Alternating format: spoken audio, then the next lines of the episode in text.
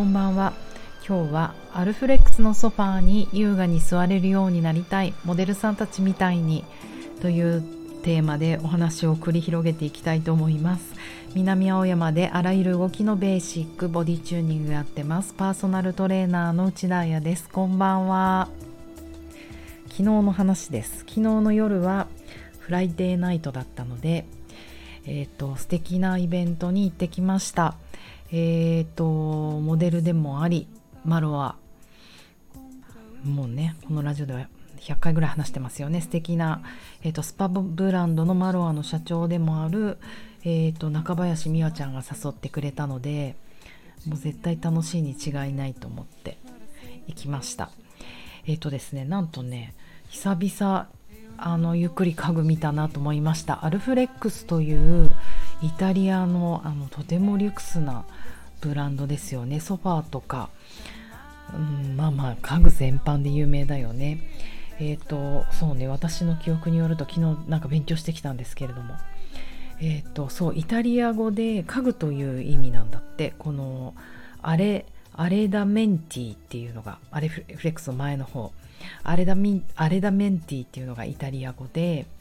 えっと、あと英語のフレクス、フレキシビリティだよね。それを掛け合わせてアルフレックスという名付けられた。勉強になりました。知らなかった。うんうん、えっとそう世界で最もデザインの権威がある国とされているイタリアでせんきゅうひゃくごじゅういちねんに創業されたブランドだそうで、そう人気日本でも人気にあるモダンファニチャーの代表ブランド、えっと恵比寿のうーんプライムスクエアの中にお店があって、会場はそちらで、えっとイベントがありました。えっと昨日のイベント自体はこのアルフレックスさんがサスティナブルの、えーと、なんていうの、試みをいろいろ仕掛けているそうで、それを、えーと、いろいろあのレクチャーとともに、もちろんあの家具は全部座ったり見たりして体験できるというイベントで、えーとね、面白かった。知らない、私もね知らないというか混乱してる言葉、サスティナブルとかうーんサーキュラーエコノミーとかリサイクルとかリストアとか、ちょっとその辺の区別ってあの同じ方向性の言葉ではあるなと思ってたんだけどついていなかったので、えーと、とても面白かったです。で、えーと、今日はもうざっくりとまず楽しかったお話をねしたいなと思ったんですが、えーと、ちょうどその、ね、パーティーでえー、と素敵なモデルさんたち、みわちん筆頭ね、もちろんね、あとは、えー、と桜井隆さん、すごい有名でしょ。メンズ、あのーね、東京カレンダーとかメンズモデルではとても今一番人気があるって言ってた。みんながみんなきっと東京カレンダーとかさ、メンズクラブとかオーシャンズとかあの辺のかっこいいお兄さんたちが出てくる雑誌の表紙を飾ってる人と想像するとね、なんかもう本当笑顔が特徴的、もう歯を見せて笑えるっていいなって、なんかねまじまじ見ちゃった、うん、やっぱりああいう今のこうイケメンってこうキリリとかっこいいっていうんじゃなくて、こうすごくいい意味でね脱力系というか、なんかホッとさせる人なんだなって、すごいあの今ってこういう感じなんだなっていうのを、そう私あの昔ファッションエディターをやっていたので、なんかちょっとそういう見方しちゃうんですよね。あ、今っぽい感じなんだなとか分析しちゃったでもすごく性格も優しくていい人でしたよ。かっこよかったよ。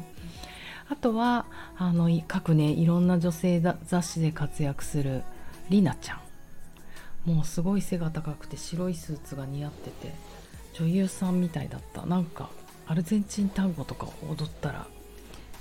いいのにってまた勝手に妄想。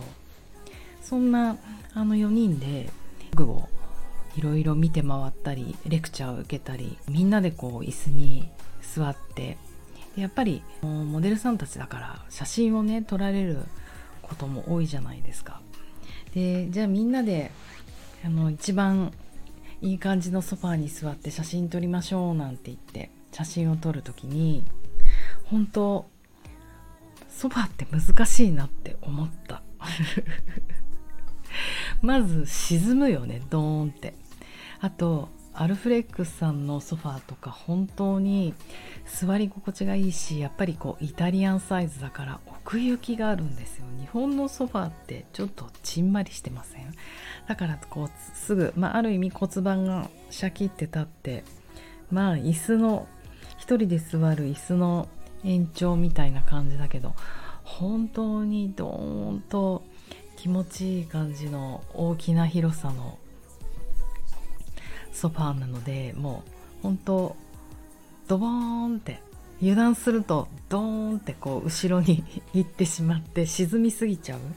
でもはい写真撮りますよってこうすぐなるじゃないですか。もうね、その時のさんにんの美しさといったら、まあね、みんな桜井くんだってね、身長ひゃくはちじゅっセンチ以上だし、りなさんもヒール履いたらそれぐらいかもだし、もちろんみやちんも私なんかよりも全然背高いから、みんなこうシャキッと綺麗で、でもそこでこう済ましてね、あの綺麗に座るってなんていうの、こうポーズ取って背中シャンとして座るって難しいじゃないですか。やっぱりこう求められるのはちょっとこうスラウチはしないけどカウチ、あの何リラックスした姿勢なので、その辺がねやっぱりプロの人たちは上手だなと思った。やっぱり私こう怒っちゃうんです。ドーンってこう海に沈むみたいなやばい足浮いちゃうと思ってこう必死に足をつけたりして、もちろんね上がった写真を見るとちょっと私いらなくないっていう感じだったけど、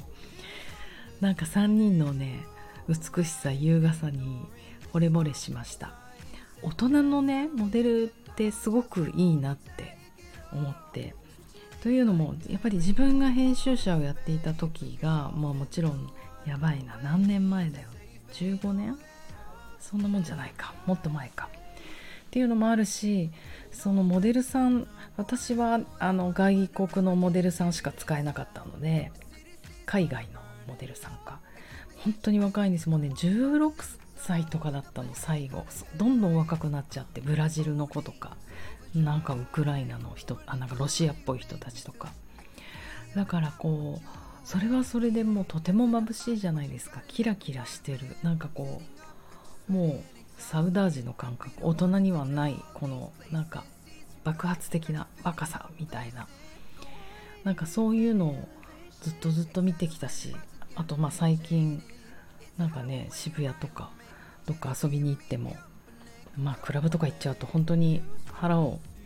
腹を惜しげもなく出した若い子たちのなんかああいう眩しさに、ああなんか大人にはかなわない爆発的になんか無垢で、でも自分たちが今一番可愛いって気づいてないんだろうなみたいな強さってあるじゃないですか。なんだそれなんか若いってすごいなとか圧倒される感じがあったんだけど、でもやっぱあの腹を出した子たちにはこのソファーは座れないよなと思って、本当あのみわち、桜井くん、りなちゃん見て思ったんだけど、やっぱりキャリアがある人たち、そして今今もここに残ってるモデルさん、モデルさんなんて若い時は、ね、山ほどいて、それが淘汰されて大人になってもモデルとして活躍できるってほんと一握りだと思うんですよ。だからもう染み込まれてるんだよね。それが所作っていうか動作っていうか、だからこうやってちょっとしてちょっとしてちょっとした動作、椅子に座るとかグラスを持つとか歩くとか、あとなんか笑う笑い方がみんなかわなんか自然なんだよね。ニコパチとかじゃなくて脱力してるんだけど美しいっていうのが一番難しいと思うんですよ。こうキメキメポーズで美しいはありがちなんだけど、で昨日はそれがほんとソファーだったから、とてもそれが出て、あと、ね、なんかさんにんとも仲良しだったから、そのくつろいだ感じも、お友達としてのくつろいだ感じもあったけど、でもパッてカメラ向けると脱力しててもニコって笑ってこう可愛く見えるみたいな、なんかね、大人の魅力、大人にしか出せないあの魅力に、うん、気づいて、大人も頑張ろうよと思いました。うん、いい、すごくいい。やっぱり何度も何度も繰り返して刻まれていくものなんだなと思うんですよ。撮影のたびにいろんな椅子に座ったり、いろんなお店の、うん、紹介をしたり、なんかね、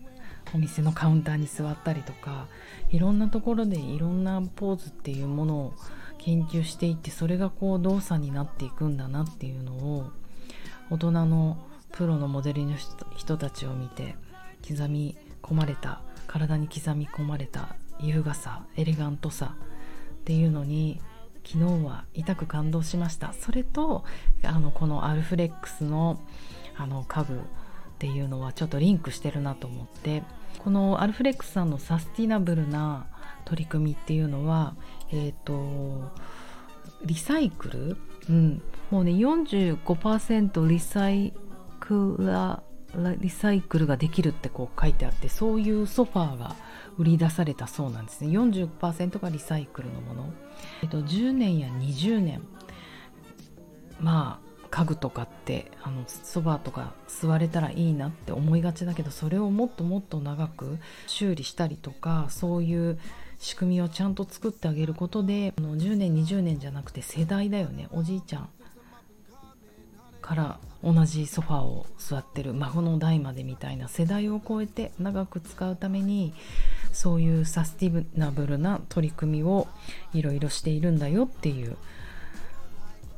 イベントだったので、ああ素晴らしいなって思いました。やっぱり私たちもね、買う時点でこれをどこまで使うかってこう考えるってことだよね。それにはちゃんとリペアしてくれるとか、そういう仕組みを、えーと、そのブランド自体が持ってくれてないとやっぱり長く使えないじゃないですか。だから消費者の立場からでもそういう視点を持つと、どんなブランドと付き合っていくのかっていうことが決められると思うので、本当にブランド側も頑張ってるし、消費者も頭よく賢く、まあ、エスディージーズ の取り組みっていうのを考えていかなきゃいけない時代だなと思って、そして動作も刻み込まれるもの、時間をかけて、もう do it again do it again で頑張って練習していきましょうということで、明日はもうちょっとあの気になった言葉、サーキュラーエコノミーという言葉を知ったので、ちょっとこれがね体にリンクするなぁなんて思ったので、明日気分が変わらなかったらまたお話ししたいと思います。では皆様、節分の夜、良い時間をお過ごしください。私は一応来福お守りをウトラトラウの方向に向けて貼ろうと思います。また明日報告します。おやすみなさい。